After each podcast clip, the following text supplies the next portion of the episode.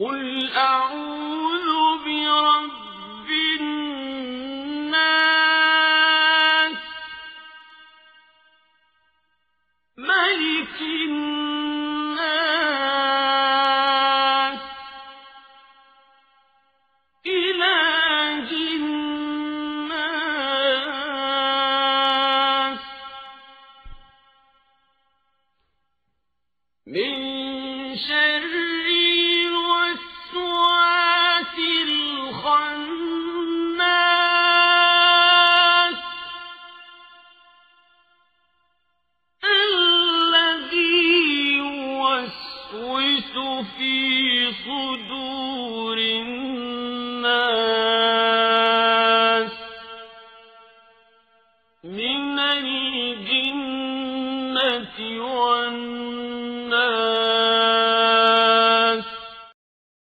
Sura an Naas, ang bukang liwayway. Sa ngalan ng ala, ang mahabagin, ang maawain.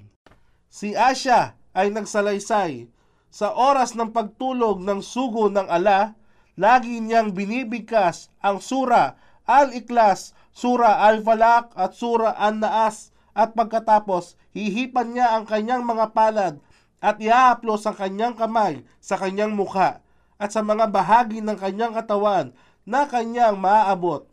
At kung siya ay may sakit, lagi niyang ipinagagawa ang ganoon sa akin para sa kanya.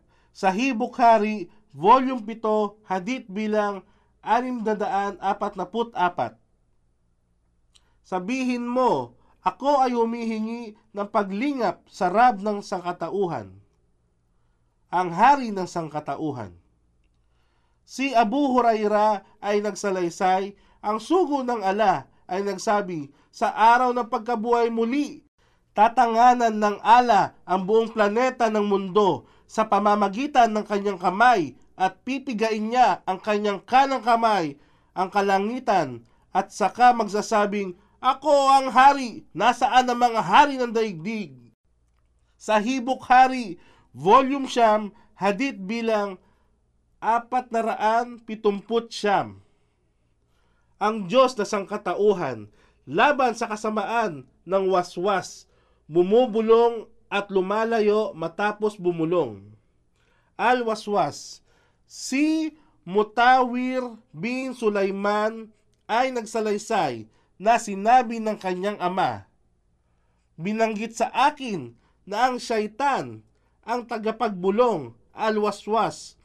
Kapag ang anak ni Adan ay malungkot o masaya, siya ay bumubulong sa puso niya. Ngunit kung naalaala niya ang anak ni Adan, ang ala, siya ang syaitan ay lumalayo. Tafsir Ibn Kathir, Volume 10, pahina 649,